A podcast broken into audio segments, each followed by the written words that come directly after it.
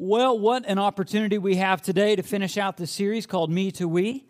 And what we're going to see in, in this passage, and what we've talked about a little bit so far, is how the church is a, fellowship of difference, but sometimes, sometimes because we're different, we kind of get things wrong. And as a matter of fact, if you have your Bible, please open it up to 1 Corinthians 11. Um, if there is a church that we would ever strive to become, it's not this church in the Bible because they get a lot of things uh, done wrong, and they actually get this wrong. One of the early uh, traditions in the church is a thing called the Lord's Supper. We're going to take it later. But they actually start to get this wrong. As a matter of fact, it's amazing to me, and maybe this would be amazing to you. The Lord gives us all kinds of different freedom on how to worship corporately, but He gives us some things specifically, some traditions, some ordinances, is another word, some ordinances that we have to get right. But yet, in the midst of our uh, of the other uh, traditions that we have within the church, we have so much flexibility. The way that we worship, the songs that we choose, even the the method, uh, the methods that we use within ministry is so broad. And God, by His grace, just allows us uh, different ways to express ourselves in corporate worship. But we have to get these things right. And this church, particularly, got this wrong. Uh, in in the midst of the, uh, the study of this message because it's kind of a tradition. It's, uh, I think, a better word is ordinance, but if you're kind of new to church, you can think of it as a tradition, um, but one that has to, to stay in place. I, I thought to myself and did a little study. I was like, I wonder what some of the weirdest traditions are that people have. And I found two that to me were like super weird. Um, one of which a family had created a tradition that every Christmas before they would open gifts, that the family would run a marathon. Okay, that's weird, right? Is that weird? Anybody do that? Anyone? Okay, so we can all equally say that's kind of weird. Now, I will say that there was a father and mother, and they had four kids, so they divided that 26.2 miles up between the six of them, but that's still a little weird, right? If you're going to make a family tradition, probably don't want to start with that one. Another one I found out north of our border, and Kevin will have to talk with you later about this to verify. In Canada, they have this thing called the butter nose.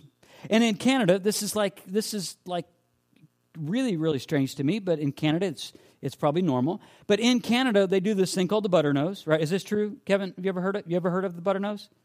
All right, good, good. So there's, I believe it's a certain part of Nova Scotia that they actually do the butter nose, and they literally will like run someone down, and they will rub butter all over their nose and part of their face to try and keep bad luck away from them. That the idea is it would it would stay off of them with the butter. Now, I don't even believe in the idea of good luck, but in America, that's called hazing. Like, that's what that is. Is it not?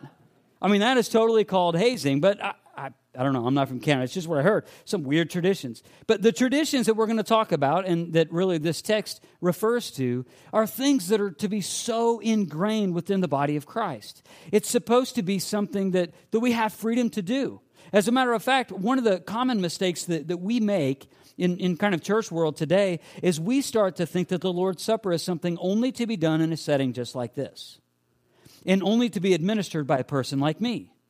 But there's so much freedom in the way that we can actually do the Lord's Supper. For instance, if you have times of family worship, and I hope that you do, if you have times of family worship you can actually take the Lord's Supper in your home. You just do it in the way that it's prescribed in this text. You can do it. You have the freedom to do so. It doesn't have to be within these walls. It doesn't have to be at a location that's known as, as a church. If you are part of the body of Christ, you are the church. So you can do it there. In your community groups, like we have community groups that meet throughout the week. Um, community group leaders, listen, you guys can go out and you could take the Lord's Supper together and just kind of bring it right back uh, to the gospel. And you can take the Lord's Supper together. It doesn't have to be done uh, by somebody with the, with the title of pastor, it doesn't have to be with the, done within these four walls. But it has to be done in the way that's prescribed in this text. Now, because it's it seems formal and yet there's there's ways that it doesn't have to be done in a formal setting we have freedom in it but something that we're going to see in this text and when i read when i read it we read it together i want you to kind of zone in on these two words examine yourself or examine myself, however it says it in your Bible, to examine oneself. And I want you to kind of zone in on those. And maybe even in this passage, if you're an underliner or, or a, a, highlighter in your Bible, you might want to kind of mark that just for future reference. If you use the Bible app, I'm pretty sure that you can do that too. You can highlight, um, and I have no idea how you find it again, but I'm pretty sure you can highlight it, and then it's in your phone somewhere, I think. So, we're going to get into these true traditions right here, or excuse me, in we're going to talk about one of the two traditions right here, the ordinances of the church, right here in 1 Corinthians 11. Now, I told you that this is not, if I were to, to say, man, I want our church to be like this, this is not the church we want to become. This church got so many things wrong, including this one. You're going to see that they had taken a tradition, ordinance of the early church, and they have just made just a mess of it. They had made a mess of it, and they had allowed their differences to not only divide them, but it wasn't even necessarily a theological issue at first, it was a social issue. So it was, they knew the reason why they were there, but yet they started to take some things for granted. They started to just be kind of lazy in the practice of the Lord's Supper. You're going to see this right here in 1 Corinthians 11. We're actually going to start in verse 17. In the following directives, I have no praise for you, for your meetings do more harm than good. Like, you never want that said about a corporate worship setting in your church. I'd be like, hey, I'm just, I'm just letting you know that your meetings do more harm than good. Now, I do want to be, I, I do want to be sensitive of something because many of us come from different faith backgrounds, and, and many of us, as we're a church that are striving to reach unchurched and dechurched people and help growing Christians to continue in their walk with God. But I understand that we kind of start in some place, and I want you to know that maybe the reason why you left church in the first place, maybe the reason why you just you gave up at one time and you came back is because you were a part of a church that you would say this. Say, you know what, you were doing more harm than good, so I have to remove myself from this group of believers. I, just want you to kind of not want to be aware of that. I want to be sensitive to that. And that's not the church we want to become. Uh, the church that I believe that we need to become is a church that's centered around the gospel, which the very practice of the Lord's Supper is centered around the gospel, and it's people centered around the gospel. So, that's not the church that we long to be. But I understand maybe you're a part of a group that said, you know what, your meetings do more harm than good, so I'm checking out. But I'm so thankful that you checked in to DBC, whether here live or online. Verse 18 In the first place, I hear that when you come together as a church, there are divisions among you, and to some extent I believe it. No, no doubt there have to be differences among you to show which of you have God's approval. So you have one group saying, no, no, no, God approves of me more than he approves of you. And it's causing the divisions and it's rooted in their differences. So, as we've talked about a couple weeks ago, we talked about the things that really tend to divide church folk is the divisions, disputes, and differences. This is what you see right here in this text.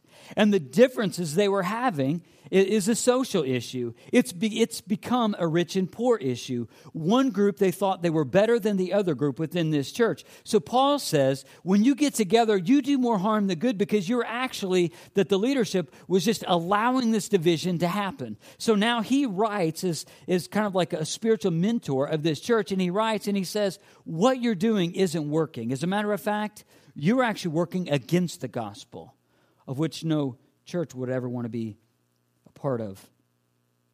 Verse 20, he says, When you come together, it is not the Lord's Supper you eat, for as you eat, each of you goes ahead without waiting for anybody else. One remains hungry, another gets drunk.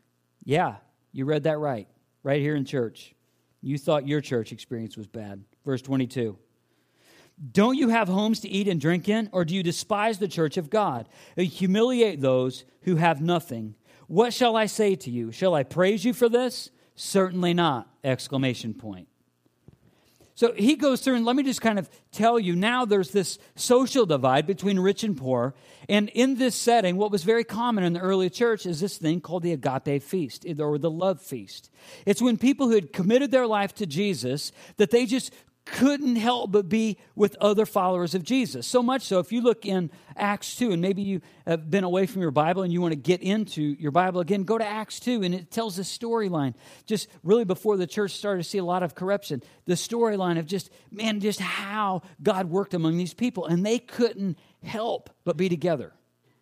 And when they would come together, they would have a corporate worship setting, probably not that different than ours, except obviously not with electricity and electric guitars, but in their own way. And they would come together under the teaching of the word. But then after that, they would have a potluck.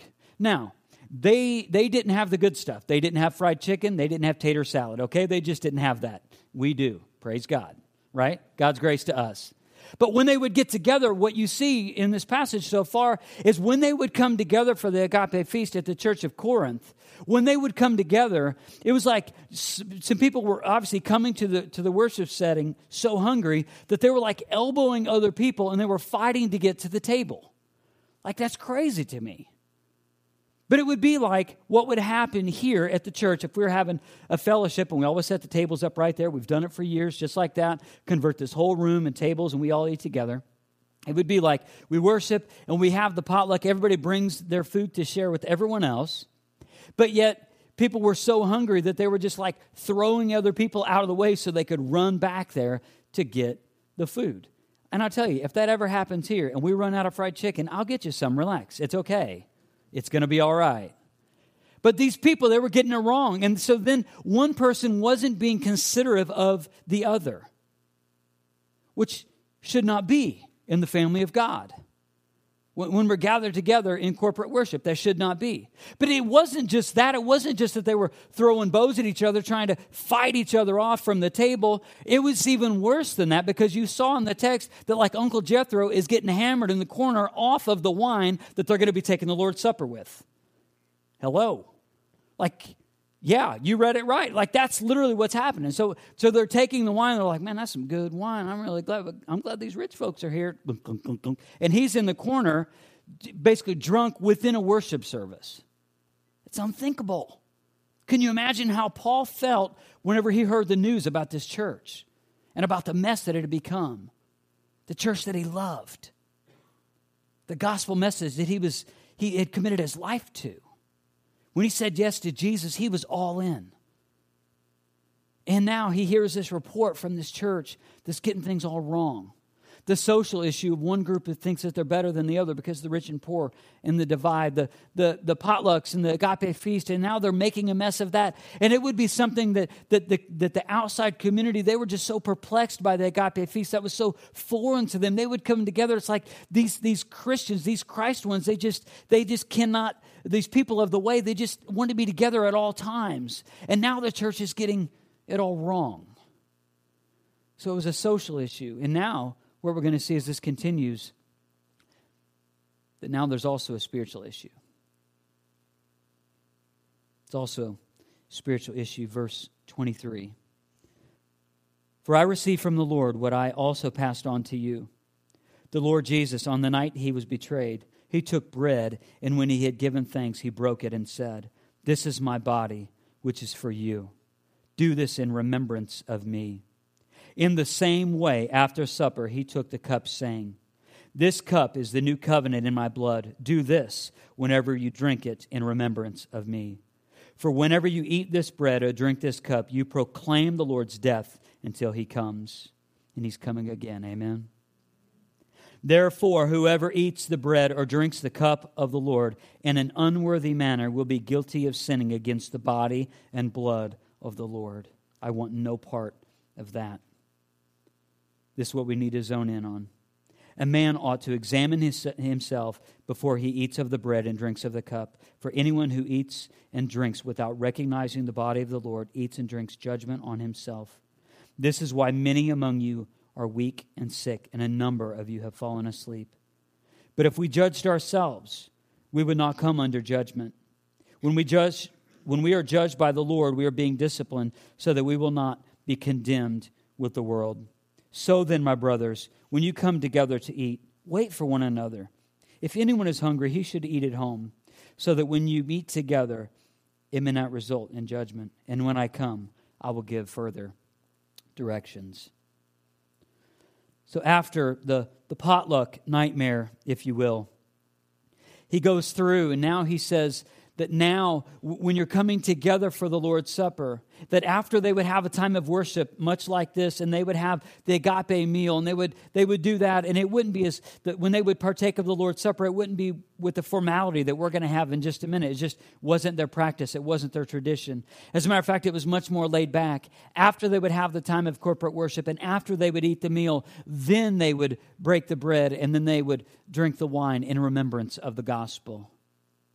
So now it is it's become the social issue has become a theological issue. And now the church, of which they were supposed to have these two traditions or ordinances, and now they're making a mess of one of them. I want to kind of give you two working definitions of things that you've heard of before, but things that we use, and I don't, I don't teach it with regularity, but I just want us to understand what these two words mean. The first word is the word communion. Maybe you're unfamiliar with that word. You hear the word communion and you think, well, that's like the Catholics, and I'm not a Catholic, so that doesn't pertain to me. Communion, it means the same thing as the Lord's Supper. So, communion, as I would define it, communion is rooted in our common union with Jesus. So when we come together, and sometimes I intermix this, this word, Lord's Supper and communion, it's our common union as believers with Jesus. So when we take the Lord's Supper, it's because of our common union with Jesus. When Paul is instructing the church in Corinth, he is saying, You are um, under common union with Jesus, which is why he makes a reference to the body and the blood of Jesus, their common union with Jesus. Also, we as a body, we are under a, biblical community. That means we have a biblical uh, community common unity in the gospel of Jesus. So we have a, a common union with Jesus, but we're also a biblical community living out the gospel together out of our common unity. So when you hear me say community for the rest of this year, this is what I'm making reference to us embracing not just a series, not just, uh, just an ideal that we're better together, but as we're embracing the me to we as a fellowship of difference, all of us needing one another, leaning on one another. When, when, when that means if we're part of a, a common unity in the gospel, that means this. Listen to me, church. That means if somebody, if you see somebody starting to stray from, from our community, then if you see somebody starting to stray, that means you need to loving them, hold them down so they don't run away. That also means that we should be close enough, we should be near enough to one another that when, when somebody is about to fall, that somebody else is there to help them on their way down.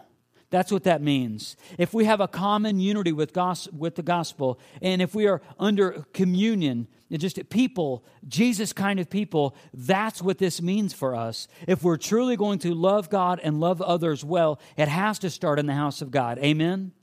It has to start here. Under our communion with Jesus Himself, but also our common unity rooted in the gospel. We are gospel people. This is not just a message that we preach, but this is a life that we're to live as being gospel people. I'd ask you to make reference to, um, to examine himself. And I've thought of it as examine yourself in verse 28. It says, A man ought to examine himself before he eats of the bread and drinks of the cup. When I think of an examination, I think of going to um, going to the doctor's office for some tor- type of examination. And, and that is necessarily uncomfortable, isn't it? Like anyone just love to go to the doctor? Anyone? No one. All right. So so we're at least we're united on that front, right? Like no one likes to because we because we know that it's just uncomfortable. You go in there, you're going to get poked and prodded in places you don't even want to tell others about. You don't even want to have this experience, but you know that it's necessary. You know that going in there is necessary. Sitting on the little bed looking, I don't even know what the thing's officially called, the little table bed. What you it thing, that, that thing, the cold and feeling uncomfortable, and you know that it's necessarily uncomfortable because when you go to see a doctor, you know you can't diagnose your own problem. Right? So that's why you go in. And you do the uh, and they do the thing in the ear, and they look at you and they listen to your heart. Because if you could diagnose all of your own issues, you'd have no need of going. Although we are so creative in our efforts to do so, aren't we? Anybody else use WebMD other than me? Like if you want your day wrecked, go on WebMD. It's incredibly informative, and you don't know what a doctor knows, so don't even try and self diagnose. It doesn't even work. You go in there with like an ingrown toenail, and all of a sudden you come out with heart disease, some rare form of cancer, and a virus in your ear that's never going away, right? It's like, and that's kind of the, that's the road, and then you go in and you're like, I didn't feel that bad before. Now I feel terrible about myself. I need to go talk to the pastor. I mean, that's kind of the idea. Like my life's coming to an end today. See, it, but when we go to the doctor, it's necessarily uncomfortable. When we go before, uh, in times like this, when we go before the table, and we get ready to take the elements, we get ready to take the Lord's Supper, we get ready to take communion, what we have to do is we have to embrace the fact that it is necessarily uncomfortable. That we ask the Holy Spirit of God to examine ourselves before we go to the table. Because if not, what Paul says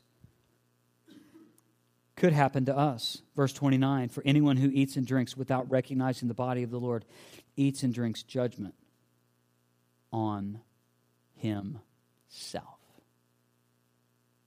I don't want that to be said of you.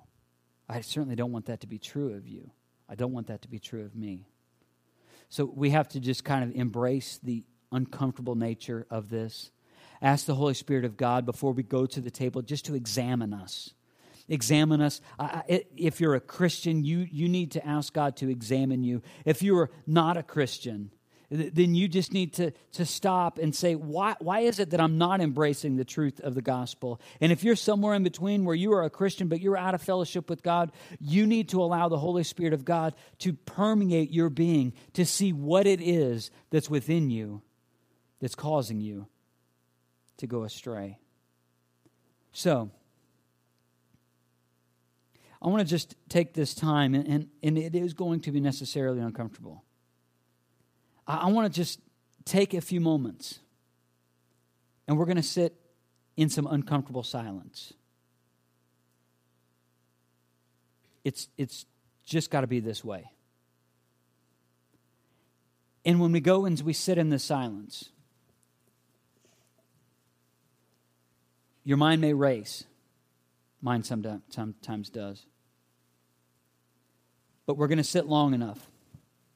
And I want you to, to allow the Holy Spirit of God to examine you. I want you to, to invite Him. I want you to open yourself up to Him. And I want you to kind of ask the Lord and allow the Lord to ask you these types of questions How are my relationships right now?